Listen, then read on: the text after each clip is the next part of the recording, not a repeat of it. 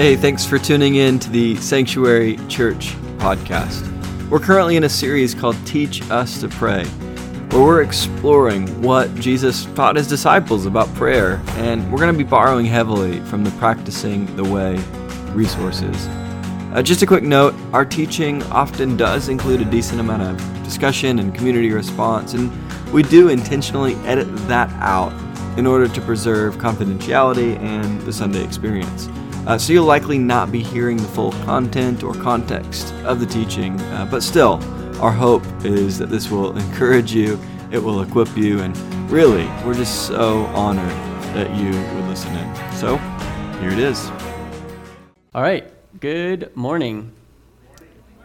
It is my pleasure to kick off our new series, Teach Us to Pray. I'm excited about this because I think that prayer is misunderstood in, well, definitely the world misunderstands it, and I actually think that the church misunderstands it a lot as well. Prayer is a really broad term covering a lot of different interactions that we do with God, but at its fundamental, it's just the way that we communicate with God. And the practice of prayer is learning to set aside dedicated time to intentionally be with God in order to become like him and partner with him in who he is shaping us to be. So the ultimate goal of this series isn't actually to make us experts on prayer. There isn't a right way to pray, so we can't actually master it. Don't expect to, at the end of this, be able to just off-the-cuff riff a 2-hour-long prayer that should be read when there's an inaugural speech. That's not the goal here. The goal is actually just to deepen our connection to God. So I would encourage you also, there's going to be a lot of content in this because we're borrowing heavily, as Tim mentioned, from John Mark Comer's Practicing the Way. There's going to be a lot of content that is probably familiar and probably seems a little bit like, okay, yeah, I've learned about this before, might be something that you've studied if you're like me and grew up in the church, might be something you've studied before.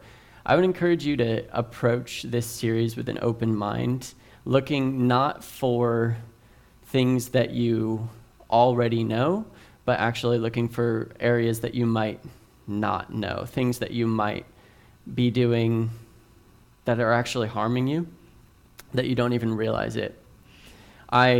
A lot of you would know that I work for a pet food company, and I started for that pet company right out of college.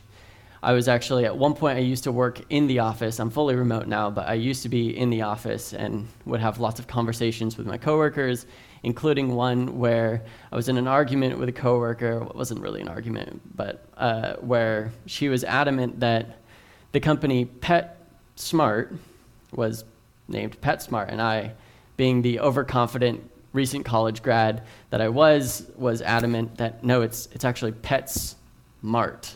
It's PetSmart. It's not PetSmart. And I said, you look so dumb right now. You don't know that it's actually PetSmart. It's like Walmart or SaveMart or Kmart. It's a mart for pets. Obviously, that's the way it is. And I even went so far as to go to another coworker and I said, can you believe this? Can you believe that that's what she thinks it is? And this other coworker said, Robbie, that it is PetSmart. Like, she took me online to see the logo where it literally pet is in 3 red letters and then smart is in blue lettering, very clearly another word. And I just said, wow, I look so dumb right now. And I think we can often do the same thing with prayer, where we can approach it and just think, I already know this. This is easy. This is something that I've grown up with, or this is something that I've done over and over. But actually, there can be little things that just don't make sense to us, don't click immediately for us, and so we can actually learn, hey, wait, I didn't know that I thought this company was this name, and it's actually this name. I didn't know that I thought I should be doing this, and actually I should be doing this. So as we get started, we're actually going to go through 3 questions I want us to break up in groups like we normally would, but I want us to talk through these three questions, and we'll discuss this for a little while, maybe a little bit longer than we normally would, to say, and then we'll come back and maybe share a little bit of it. But the three questions are, 1, what emotions does the word prayer elicit in your heart? 2, what challenges do you face in prayer? And 3, what invitation do you sense from God to go deeper in prayer? So let's maybe split into groups of 3 or 4 and discuss this for a few minutes, and then we'll come back and keep going. I definitely experience a lot of the same emotions, a lot of the same difficulties as the rest of you, for sure. I often find it really difficult to start praying. That's actually like a really difficult thing for me. Even when I go to bed thinking, okay, I'm going to pray when I wake up. Like I didn't pray today, but I'm going to pray when I wake up.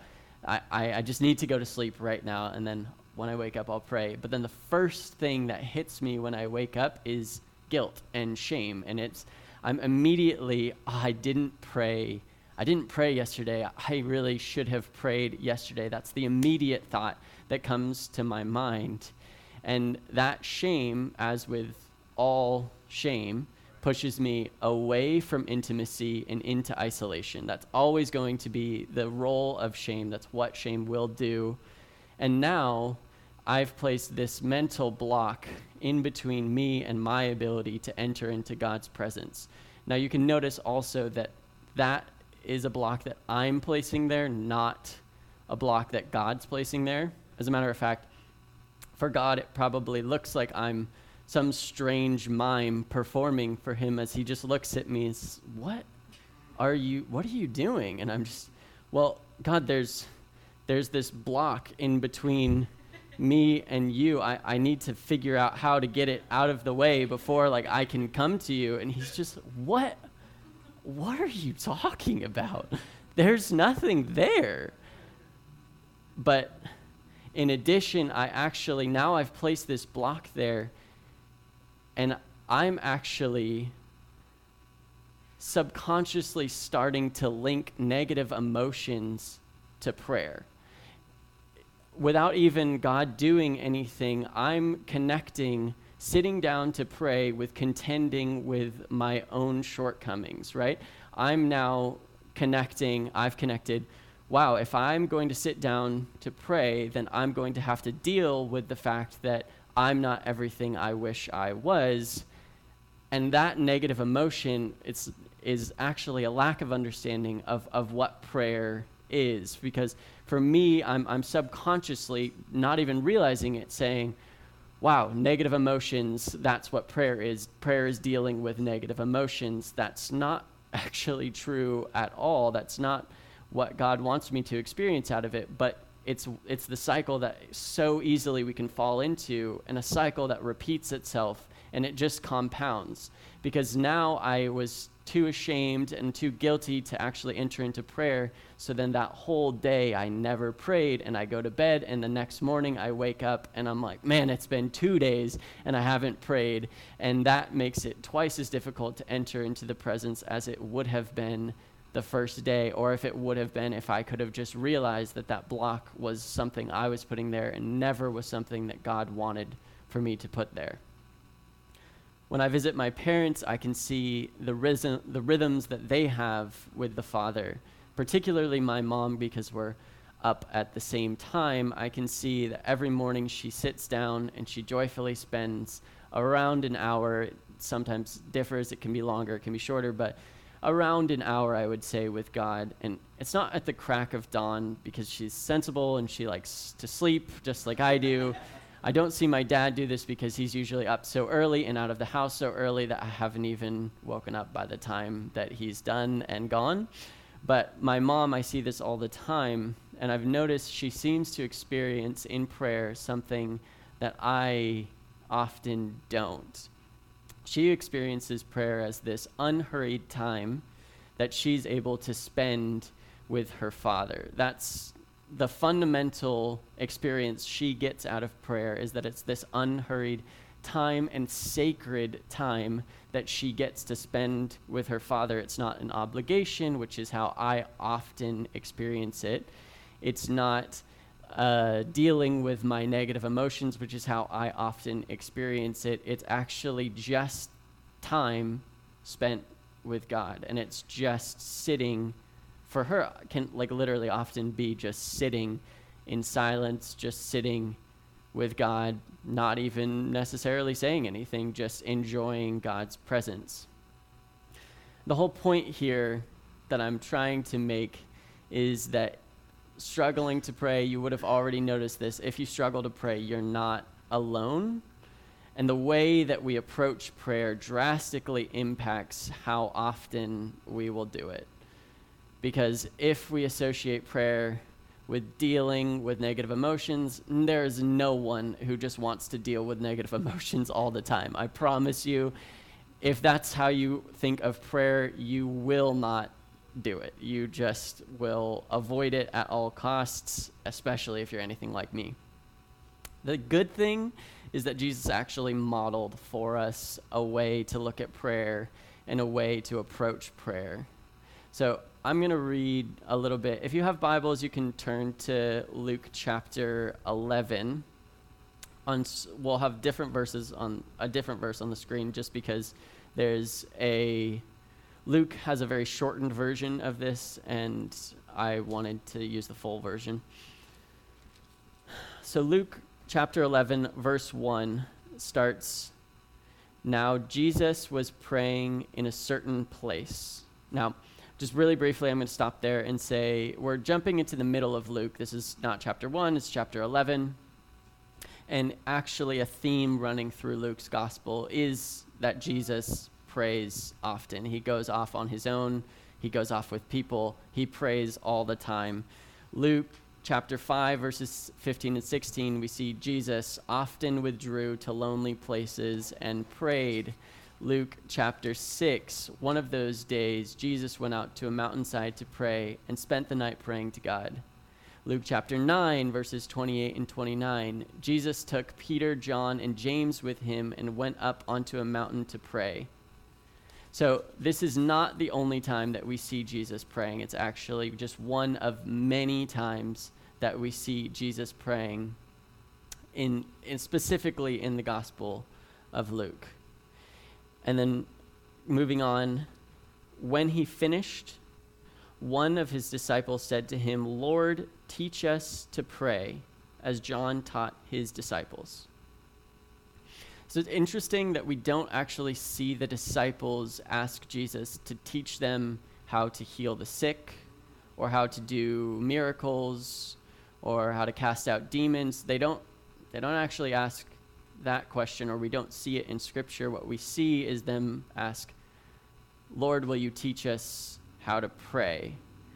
And John Mark Comer theorizes that what they realized was Jesus's extraordinary outer life with people, the miracles, all of these signs and things that he was doing, that outer life with people was the byproduct of an even more extraordinary inner life with God. What they realized was that this was just actually the outpouring of what was going on in his inner life with God. They realized that Jesus was experiencing something in prayer that they weren't. As I referenced earlier with my mom experiencing something that I didn't, prayer to Jesus wasn't this obligation, but actually it's a sacred time that he set aside to be with his Father. And all of the things that he did were an outpouring from that inner prayer life, from that inner connection that he had with his Father. So as we move through this series, I want us to think about taking the disciples' request and making it our own. The disciples' request, "Lord, teach us to pray." That's the title of this series. Jesus, I want what you have. I want to pray like you. That is basically the fundamental theory, the thesis of this series. We want to take that request and make it our own, put it into our own heart. So the next thing that Luke says is Jesus saying the Lord's Prayer. I'm going to read it out of Matthew just because it's a little bit longer. So Jesus says, "Pray then like this, Our Father in heaven, hallowed be your name. Your kingdom come, your will be done, on earth as it is in heaven. Give us this day our daily bread, and forgive us our debts, as we also have forgiven our debtors. And lead us not into temptation, but deliver us from evil." This is the Lord's Prayer, probably something that you've heard before, probably something that most non-believers have heard before. It is probably the most iconic prayer across all of human civilization. And it's not just a liturgy, which is another word for a pre-made prayer. It's not just a liturgy. It's also a theological orientation for prayer. It's a way of coming before God. We're going to actually look at four truths, this framework that Jesus has for all prayer and for our specific prayer life. The first is that God is our Father. So we can see in the very beginning of the Lord's Prayer, the first thing he says, "Our Father." Now, I gave a sermon several months back about how God actually wants us to see him as Abba, the word there that Jesus is using, and the word that gets used by Paul later in the Gospels is Abba, which roughly would translate in modern English to the word daddy.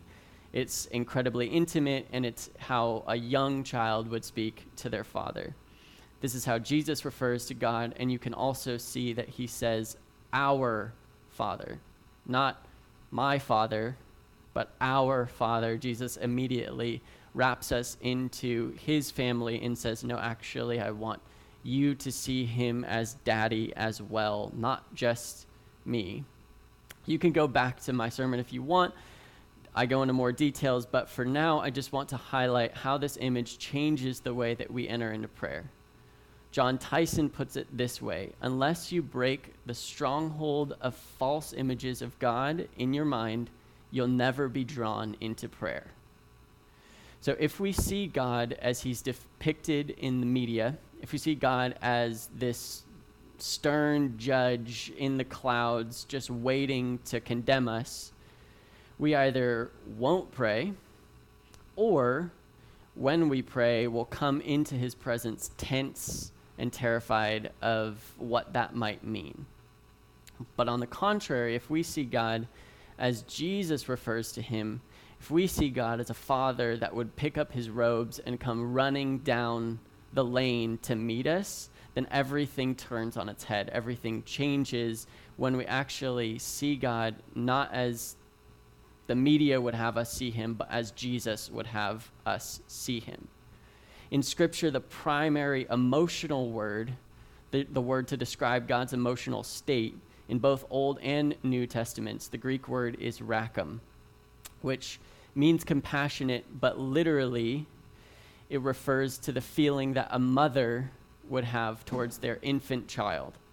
So this is God's baseline emotion that Scripture teaches us, that this emotion of compassion, of delight, of a tender care, that is actually fundamentally how God sees us. It's his baseline disposition towards us is delight, as if a mother looking at their infant child.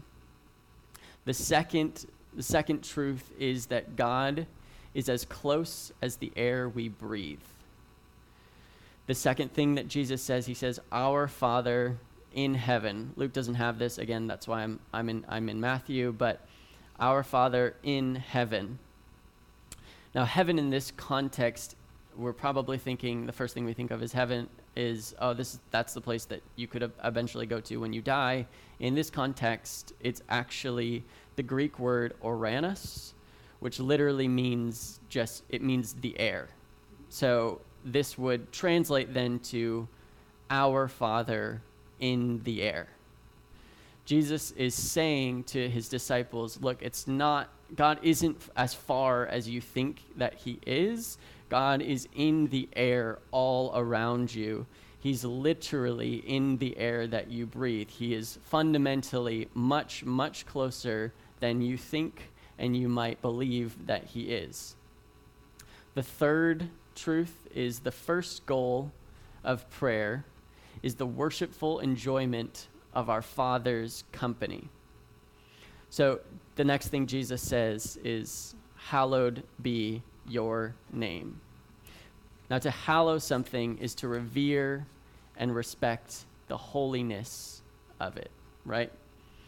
Holy meaning unique, special, beautiful. Tim Keller would phrase it as, to hallow God's name is to have a heart of grateful joy toward God, and even more, a wondrous sense of his beauty. This is, right, this is us saying, okay, I'm actually now understanding the way God sees me, that God is a father, he's looking down, I see the way that he sees me, and I'm actually coming in with a wondrous sense of who he is, the radiance. One of my favorite songs, that one of the first verses in the song has a line that says, when I see your face, everything changes in the radiance of your smile. And this is like this is the same thing, that God's smile is radiant, he's beautiful. And that, to hallow him is to just acknowledge that. The Anglican theologian N.T. Wright translates this second verse here as, may you be worshipped by your whole creation. May the whole cosmos resound with your praise. So what we actually see here, Jesus saying, hallowed be your name, we see him actually in loving worship of his Father. And this is incredibly different, I believe, than us, and incredibly different, at least I can speak for myself.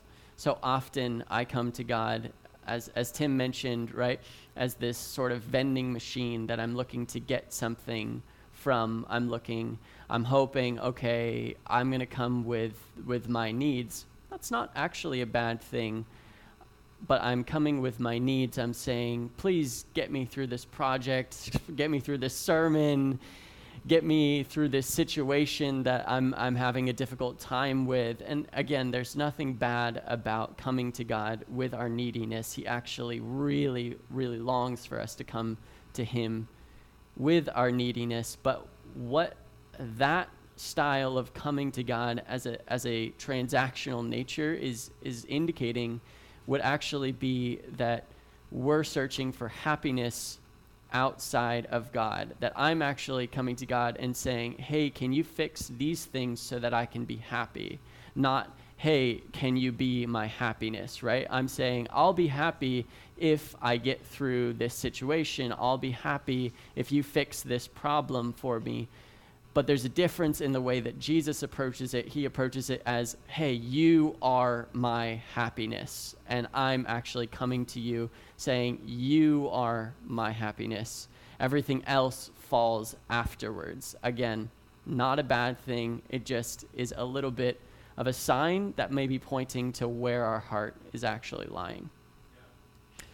The fourth thing that is true is that our prayers make a difference. This is the final framework that Jesus uses. He says, your kingdom come, your will be done on earth as it is in heaven. This implies, of course, that his kingdom has not come in full. His will is not done in full. In part, yes, it has started to come, but not in full yet. This also implies, by Jesus saying, hey, I want you to pray this. I want you to pray your kingdom come. I want you to pray your will be done.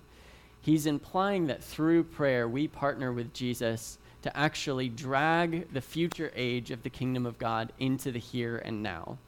By partnering with Jesus in prayer, we actually have the ability to drag the kingdom of heaven into the modern day, to actually alter reality as it stands and say, look, the kingdom of heaven will be here now, not in the future, but we want the kingdom of heaven to be here now.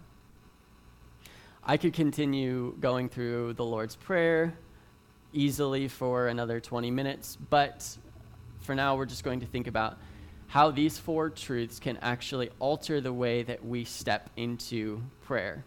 If we step into prayer understanding that we're coming to a loving Father who is near to us, and our primary goal is simply to just delight in who he is. Our primary goal isn't to say the right thing or get something done or make sure that we have our prayer answered. If our primary goal is simply to delight in who he is,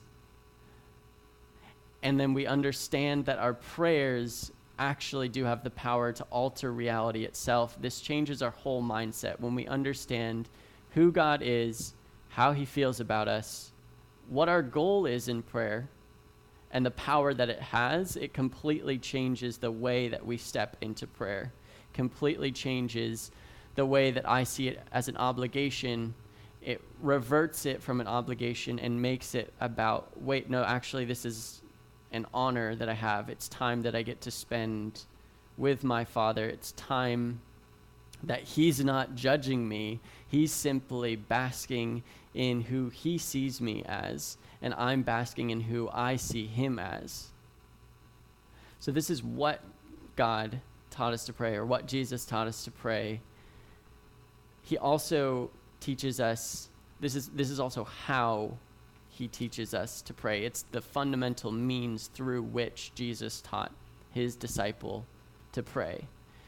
You know, you can see here that what Jesus isn't saying is just pray whatever's on your mind.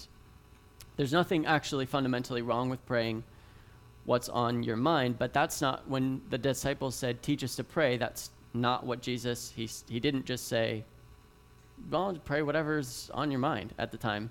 He said, actually, no, I'm going to give you a framework. I'm going to give you a specific thing that you can follow to pray.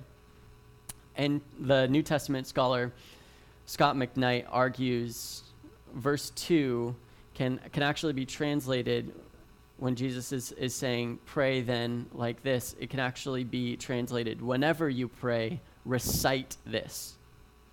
So Jesus is actually tapping into the culture here, because the first century Jewish culture was to pray memorized or pre-written prayers. This would have been something they were familiar with. He would have known, hey, you actually pray memorized prayers. This is something that you practice. Let me give you something that you can recite. This is the Lord's Prayer. It's probably the most common example of a pre-made prayer, but there are a lot of other examples of pre-made prayers or liturgies. The Psalms are an excellent example, often called either the songbook or the prayer book of the Bible, because they're meant to be sung, they're meant to be actually prayed, not just to be read.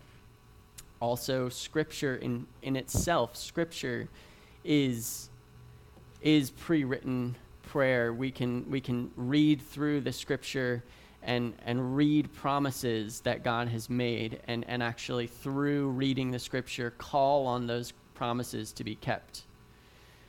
Singing in worship, we don't actually think of modern worship as liturgical. We think of it as songs, but the truth is that it's a pre-written prayer. What we were praying this morning, what we were singing this morning was, God, I need you, right? Like, this is fundamentally the same thing as I would pray on a Tuesday morning when I'm waking up and getting ready to start the day and I'm exhausted, is, God, I need you. It's the same thing. When we're praying and when we're singing, they can be exactly the same thing. Songs are quite literally pre-written prayers. Also, we have things like liturgies. We practice this on Sunday mornings. We've already practiced it once with the generosity liturgy. That's a pre-written prayer. And we'll practice it again at the end when we do our communion liturgy. These are things that are pre-written and just a guide for us to follow. Now, this type of prayer is very helpful in a lot of situations. Jesus is using it here to teach people how to pray. So when we're first learning how to pray, pre-written prayers can be really helpful because they give us a helpful guide, a framework for us to follow. Also, they can be really useful if we're not at our house or we're outside of our normal rhythm, if we're on a plane or we're in a hotel and we're tired. You might not have time to do prayer in the normal way that you've become accustomed to. Pre-written prayers can just be something that you read because they're a little bit easier. Also, this can be easier when you're physically or emotionally unwell, when you're exhausted and you're tired and you don't have anything to give. You can just read a psalm. There are so many psalms of David saying, I am so exhausted and I have nothing to give. Please, God, please just take what I don't have to give and give me something that helps me move on. This can also be helpful when we long for greater articulation in our prayers. We want to find the right words to express our heart to God, but we just don't necessarily have them. There are literally scholars who have written prayers, and this can do a lot for us, but it's important to say that if we just read something, it's not necessarily going to mean anything. These prayers can feel impersonal or they can feel inauthentic. So it's incredibly important with pre-written prayers that we slow down and we bring our heart's intention to the prayers, right? Because it's just words on a page unless we bring our emotions to it. But by bringing our emotions to it, we're actually joining into something much larger. As John Mark Comer puts it, when we pray pre-made prayers, we're tapping into a quiet power that's running under the surface of the kingdom of God. We're praying with the communion of the saints, adding our voice to millions around the world and down through history. When you pray the Lord's Prayer, this is something that the early Christians would have prayed 3 times a day, every day. When you pray the Lord's Prayer, you're adding your voice to literally John, Peter, Simon. You're adding it to the disciples. They have been praying this through history. The church has been praying this throughout history, and there's power in the same thing being recited over and over throughout history. When we pray pre-made prayers, we're actually jumping into that chorus that's been going on for centuries and will continue to go on for centuries. There's real power when we bring our heart and we bring our intention into pre-made prayers. So this isn't going to be, this first week, as we're wrapping up, don't think, okay, we're done. This is everything. I understand there's a lot more. This was literally just talking to God. That's all that's even covered this week. Next week, we go into talking, I think it's next week, right? Yeah. Next week, we go into talking with God, which is ultimately prayer is a conversation. It's, as Billy mentioned, it's listening too. It's not just speaking to God, but it's actually giving and receiving. So just remember that our goal isn't to become experts. There's no right way to do this. Our goal is just to start developing a prayer rhythm that can sustain us for the weeks, the months, the years ahead. The Catholic scholar Ronald Rollheiser said, There's no bad way to pray, and there's no single starting point for prayer. The spiritual masters offer one non-negotiable rule. You have to show up for prayer, and you show up regularly. Everything else is negotiable and respects your unique circumstances. So we're not looking to become experts. We're not looking even to become people who are praying for 16 hours a day. That's completely unsustainable. You're never going to be there. We're never going to be there. We don't have time for that. And Jesus doesn't expect that. God doesn't expect that. The goal here is just to deepen our connection to God. If right now you don't pray at all, then you can practice this by trying a pre-made prayer. You can read the Lord's Prayer. That's actually in the Tim linked or explained that we have resources online. The exercise for this week is actually just reading through the Lord's Prayer and praying through it line by line, which was really great. I did that practice this week. If you already pray 10 minutes a day, you could try cutting something out. Like, I know I spend 30 minutes on my phone when I wake up in the morning. The blue light helps me wake up, but it doesn't have to be social media. It could very easily be Lectio 365 or something to that effect, right? If I need light to help me wake up because I have a ton of sleep inertia and have a lot of trouble getting out of bed, I can actually use this time to spend it in prayer. And instead of doing 10 minutes a day, I could push that to 30 minutes a day that I'm actually spending in time. And if you already have this regular prayer rhythm, then you can go to our website where Tim has linked these resources, and they have even more areas for us to practice. There's a book to read, there's a podcast to listen to, which is actually fantastic. I listened to it this week as well. But the point isn't, again, to become experts. The point is just to take our starting point, which really doesn't matter where we're starting from, and use that as a pushing off point and say, okay, actually, we're going to, as a church, start developing a prayer rhythm, and we're going to take wherever we're starting from and start to build something that feels sustainable, not working against our personalities. If you can't pray in the morning, don't pray in the morning.